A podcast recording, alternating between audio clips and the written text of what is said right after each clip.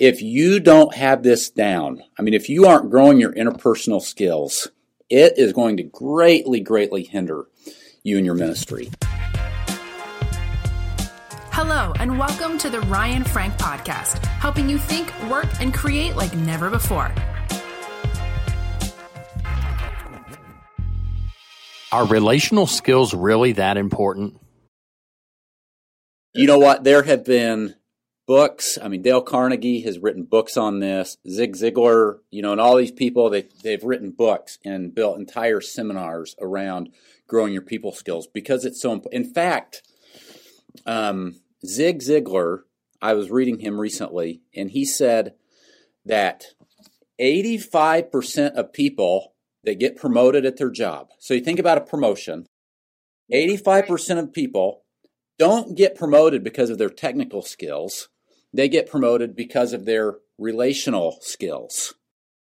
Um, so this is the first thing I want everybody to remember is that relational skills, for the most part, trump technical skills. Now, if your job is tech support, right, you've got to make sure you are uh, growing your technical skills. But when I'm talking to pastors and ministry leaders, um, managers of people, if promotion is often directly proportionate to my people, my just basically my interpersonal skills. And I have found, I have no scientific data to back this up, but I've taught this for years, that 80% of people who fail in youth and children's ministry fail because they lack good people skills. And so if you want if you want your it's been said if you want your ministry to shine, you've got to polish your people skills. You've got to remember something that relationships matter. Now Jesus spent three years on earth teaching his disciples and really teaching us how to love people, how to relate to people. And here's the thing, you can as a as a children's pastor or youth pastor, you can teach you can you can teach a great lesson. You can lead killer games. You can plan great events. But if you lack people skills, who cares? Because really you aren't going to be effective. And I've seen people struggle with this in my ministry, and you guys probably have too. I mean, I think of a few people that I wouldn't mention their names on this podcast on the remote chance that they would listen and get their feelings hurt. But there have been people on my ministry team at my church, volunteers that I put in key positions, and it's like they've got the heart for it, and they get there early and they prepare. And I genuinely think they love the kids, but they their relational skills with adults is so not where it needs to be that nobody wants to help them, and so they're constantly frustrated they don't have enough help. Um, the parents, you know, don't seem to really like them that much, and so they wonder, "What am I doing wrong? I thought I was doing all this right with the kids." You got to remember that um, the kids don't bring themselves to church. And Jim Wideman, I've heard Jim Wideman teach this. He does a great job talking about this. That as kids ministry leaders, as children's pastors, we work with four groups of people. Um, we work with kids, that's one of the groups, but the kids don't bring themselves, their parents bring them. So you've got their parents, and then you've got your volunteers, that's group number three, and then you have your other leaders in the church, your pastors and or your board, your elders, your whatever. And so really kids are only one of the four groups that you work with. So relational skills trump people or uh, sorry, relational skills trump technical skills. I think if there's anything we can learn, yeah, I want you. And I spend a lot of time helping people plan good lessons and helping people organize events and helping people create a budget and work that budget through the year so that you end in black ink and not red ink. All that is good. But there's something that really trumps that, and that is you've got to love people You've got, to, and I get it. There are some people that are introverted, and this is harder for. There are some people that uh, just by the nature of who they are, you may love people, but your expressions don't show it. Um, you and for, so for some people this is work, but it is. I think it is a, like a muscle that you can exercise, and you can do things every day to um, go out of your way to smile more. When I was young in the ministry, um, and you know, I would run around so busy. I would run around the church from here to there, and people sometimes would say, "Ryan, are you mad? You know, what's wrong with you?"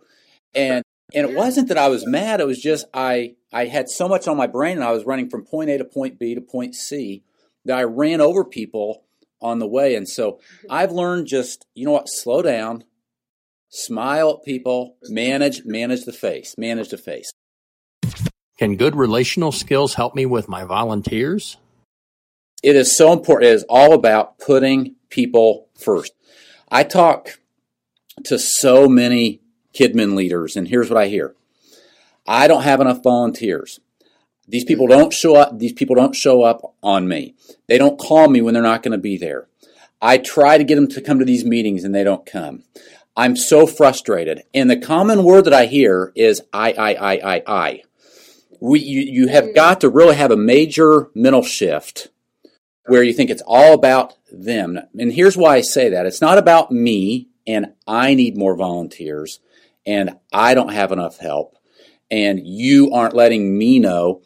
You've got to flip it around and just majorly, majorly, majorly uh, invest in these people that are serving with you because so much of ministry is about deposits and withdrawals. And in this, in the context of this conversation, the more I need from people, all right, that is a withdrawal the more I need to put into people. That's a deposit. So a lot of times as leaders, we, I mean, we get, we're great at scheduling our planning center and we know exactly who we need and we know exactly what we need them to do and we make sure they've got all their stuff. And uh, we, you know, we, we put the world on these people and, and it's great, but we've got to make sure that we are depositing into their lives. What are some practical ways to put other people first? Um, you know, I love what Andy Stanley says about doing for one what you wish you could do for all. And I've heard him teach this several times on his podcast and his books, where you might think, well, gosh, I've got 25 volunteers, or I've got 75 volunteers, or I have 150 volunteers. Now, how am I going to practically every day, especially so many of you that are listening to this podcast are bivocational? So I not only have this ministry that I'm leading, but I've got a job from nine to five on Monday through Friday. Mm-hmm. And then I've got kids that I've got to run to basketball and over here to football practice and swim in the morning. And then I've got this ministry on top of that. How do I get it all done? You do what Andy says, and that is you do for one what you wish you could do for all. So, um, there are some very practical things you can do to start putting other people first. Um, first of all, I, I think you'd be amiss to say you know, pr- I mean, prayer. I can't forget pr- pray for these people and let them know you're praying for them, and really genuinely pray for them. So take advantage of times in the car when you're driving to put the phone down, turn off the music, and pray. Spend some time with people. Again, it's going to be hard for you to take every one of your volunteers for coffee this week, but I wonder what if I could take one volunteer a week for coffee? Or what if I could invite one volunteers family over to my house every month for pizza. I just start spending some time. What about touch? And by touch, I mean things that really do impact and touch people, like listening. So I can be a better listener. I can smile. I can ask questions. I can send text messages. I can send cards in the mail.